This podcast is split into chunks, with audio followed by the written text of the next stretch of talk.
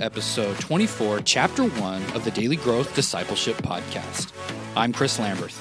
And I'm Josh Havens. And we're on a journey to learn what it means to live a lifestyle of discipleship. We're glad you're joining us and hope that as you set aside this time for God, that He will help you grow today in the everyday moments of life. Dr. Charlie Self is one of our former professors at the Assemblies of God Theological Seminary. His PhD from the University of California, Santa Cruz, was in modern European history with a focus on Belgian Protestantism, studies in virtue ethics, and the Holocaust. Dr. Self is the author of three books The Divine Dance, The Power of Faithful Focus, and his most recent work, Flourishing Churches and Communities, a Pentecostal primer on faith, work, and economics for spirit empowered discipleship. Today, Dr. Self is the Director of City Development for the Made to Flourish Network, a community of pastors connecting faith and work. Charlie has the honor of resourcing current city leaders and helping create new networks across all denominations. He is also in demand as a strategic consultant, encourager to leaders, keynote speaker, and presenter to church and civic groups. And this is just a taste of all the work he's doing. Dr. Charlie Self is best at stimulating people of all perspectives to think deeply and act decisively. God has gifted you and me with a capacity, a capacity to bear fruit, to be productive. It's actually the first command God gave humanity be fruitful. So then, what do we do with this first command to be productive, to flourish in the calling God has placed on our lives? How do we actually produce fruit? And is it really that important? This week, we're talking with Dr. Charlie Self, whose own calling is to help equip others as they awaken to the purpose of God in their lives. And in this first chapter, he unpacks the value of human flourishing and why it's so important for each of us to be fruitful. All right, Dr. Self, welcome to the podcast. It is great to have a conversation with you, uh, a fellow pilgrim and a fellow learner. Well, thank you so much. No, it's exciting to be able to talk with you. Um, you're always doing a lot of stuff. I, I, see you all the time on social media, and um, so when we come to talk about a topic like how do we serve with purpose, like what has God called us to do, and um, and really how that translates into a whole host of areas. And I think of this this area also as um, uh, engaging with culture and all the different varieties. And again, I think you're one of the best voices in that. So there's a whole slew of things that I want to talk to you about. But first, let's talk about. Um, I think a best way of diving into this conversation is maybe to begin with your book that you wrote uh, several years ago. This has been a really helpful book um, for me. I was taking one of your classes at the time when this came out, and so uh, this was a great book. But it's called "Flourishing Churches and Communities: uh, A Pentecostal Primer on Faith, Work, and Economics for Spirit-Empowered Discipleship." Um, why did you write this book? Where did this come from? Well, I I have been in the space of wanting to connect Sunday and Monday, Sunday faith and Monday work for about for over 25 years. It's been a real passion. Um, and then in the last 15 years or so, a real passion in what you would call the breadth and depth of discipleship. And the last decade or so, God has just graciously let me walk through some open doors, make friends, and been in a variety of networks that want to connect faith work and economic wisdom for personal and church and community flourishing. So this came out of my relationship with the Acton Institute. They were putting together a video series called For the Life of the World, and they wanted uh, primers from every major Christian tradition to go with this wonderful series. And that wonder, that title for the life of the world is an answer to the question, what is our salvation for, in addition to our eternal destiny, our eternal uh, joy in, in the, in the presence of God, and that certainly is primary. But our salvation is for the glory of God and for the life of the world. And so, how does this great work of God translate into family, church, business, life? So I wrote a first draft of the book. They wanted sort of a discipleship book with a couple chapters on work and economics, and then they changed their mind uh, with just a few weeks to go before publication and said, no, we want you to write an entire book focused on this Sunday Monday connection. So, uh, four days during Thanksgiving weekend of 2012, I sat down and rewrote the book. Um, now that said, obviously a lot behind it and some great team to help put it together. But the deepest passion is that as we as we obey the great command to love God and love our neighbor, as we obey the great commission to make disciples, which is certainly a passion of yours, as it's a normal thing for healthy disciples to make disciples, we we want to answer the question, how does all this relate to where people spend most of their waking hours? Mm. And so at, at Made to Flourish, where I have the joy of working, and along with these other networks that I'm part of, um, we realize that the gathered church might be three, maybe up to 10 hours a week maximum when you count a church service and a small group, maybe an outreach here and there. But the other 160 plus hours, plus the 40 to 60 hours involved in work, paid or unpaid, um, how does all this great talk of God's mission, discipleship, relate to that? So, this is a first humble attempt uh, to uh, get the word out about it. It's been well received. I can't wait to rewrite it because I've learned a lot in the six years since it came out. But uh, I want to give uh, real honor to the various networks and leaders that helped me put it out. I love now connecting with some of my old professors and teachers and things uh, because, you know, it's been a few years removed now since I've been in seminary and I've sat directly under you as a as a student but I can still see so much of your influence coming through in my work now, even just with daily growth discipleship and what you've said. And and sometimes like when Josh and I are, you know, when this was really the moment it was sort of birthed out and I don't think we had connected all these dots. And so now we're going back and we're beginning to start seeing, like, oh, that's where that came from, or th- that's where that seed was planted. So um, I really appreciate your work in trying to connect these things because you're right. Um, we feel for too long now in the church that we have there, there's a big disconnect in just those everyday moments of life and we're trying to figure out what it means to follow jesus in those moments and so uh, that's why i like your work. What is your it sort of occurred to me as you were talking do you have a personal life mission statement? Yeah i do actually and that's to encourage and e- encourage equip and empower destiny.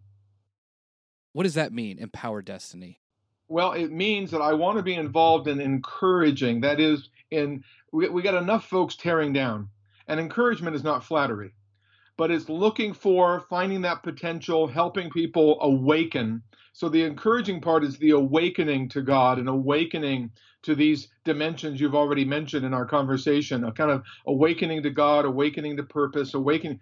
The then then the uh, equipping includes it can be very formal education. It can be informal sharing of tools.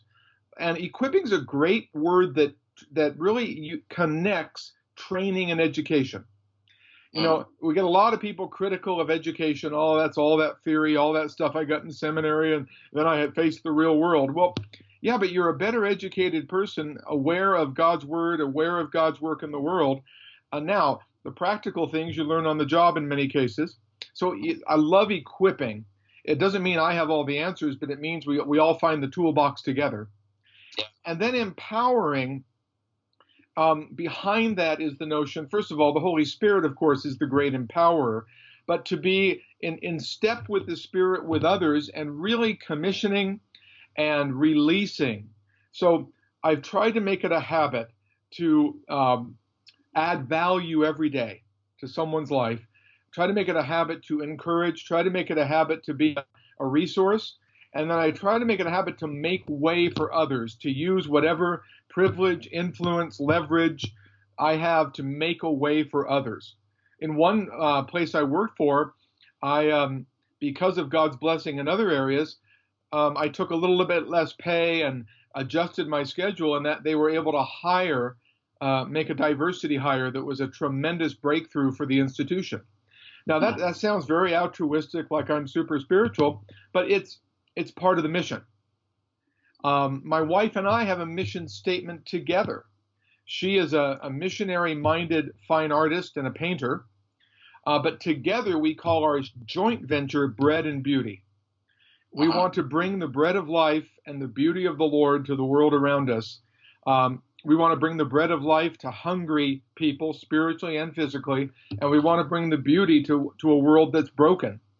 And especially in today's hyper polarized climate, in today's climate of anger and confusion, uh, we hope we can be uh, voices of winsome wisdom and in all of that.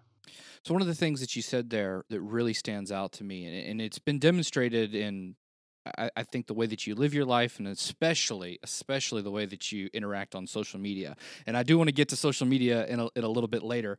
Um, but it's this idea of not tearing things down, and instead you wanting to add to it, and and it really sort of calls up what you know the uh, the, the idea of flourishing that you talk about so much, and then especially with your work with uh, Made to Flourish. But can you tell us why is human flourishing such an important thing, and why should it matter to the church? Well, flourishing is not a replacement term for a, a, a truncated view of prosperity or fulfillment. It's a term coming out of Scripture that refers to deep roots and much fruit. It refers to this idea of vitality and growth and reaching one's full capacity. So everyone has to develop character. That's universal. As we talk about making disciples and being disciples, um, you know, Myers Briggs didn't write the Bible, Taylor Johnson didn't write the Bible, personality, you know. So no matter what your ethnicity, temperament, personality, uh, patience and love and a few virtues, they're universals. But then there are charisms those dimensions of natural and spiritual giftedness that we need to develop. But then there are competencies that we need to learn to carry out that sense of calling, and we can all grow in competency within within some broad boundaries of how we're designed and made. So I may not love accounting, but I can learn to read a spreadsheet. Uh, I may not I may not be a great uh, home builder, but I, I can you know hammer it you know hammer a nail and so I can learn competencies. But there's a final part from John chapter 15 that I'm really excited about, and that is we can all reach capacity. Jesus said you can bear much fruit. Now, that capacity may not be the same public facing work, of course. There are people that reach full capacity in private or in more private fields, etc. But there's that sense in which we want to give Christ a good return. And so uh, I just get excited about being able to be a catalyst uh, to to be someone involved in in helping um, you and your partners have this podcast reach its capacity, and therefore therefore hundreds and thousands of people go, growing in their discipleship, you know, an hour at a time, a day at a time, a choice at a time. So anything I can do that then propels someone else's mission, that's a good day. You know, and that comes through so much in your heart. I, I don't know. I, I'm really blown away by that because there's like sometimes I hear it said by people, but it, it seems a rare thing that other people are just genuinely willing to serve. Like we're all in some other way or another like out for ourselves it seems. And so it's really refreshing to see just a, a, genuineness of trying to to serve others. Is your life contributing to the flourishing of those around you? There is an awakening happening around us as more and more people are discovering that god has a call on their life. Your first call is to follow Christ and to develop a character that is in line with His. But then you are uniquely called to serve others through the gifts and opportunities God has given you. So if you don't yet know your vocation, then it's time to start seeking God for direction. Ask Him to reveal who He's created you to be and how you can best serve to your fullest capacity.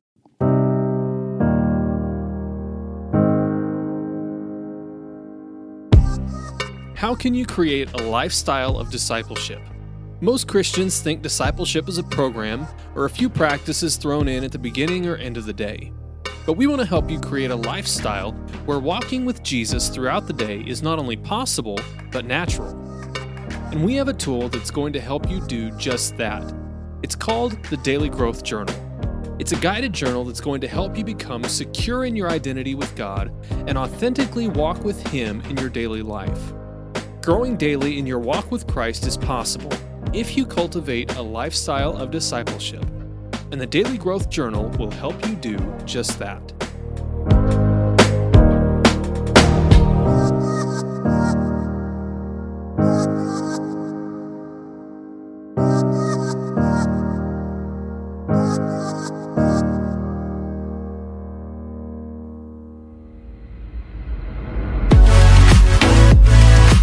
Thanks for listening to this episode of the Daily Growth Discipleship Podcast. To find out more about Charlie and his work, check out drcharlieself.com. Then check out the next chapter in our conversation, where Charlie helps us break down the divide between the sacred and secular in our lives. If you want to stay up to date on everything happening at Daily Growth Discipleship, go to dailygrowthdiscipleship.com and subscribe for free. You can also subscribe to this podcast on Apple Podcasts, Google Podcasts, and Spotify.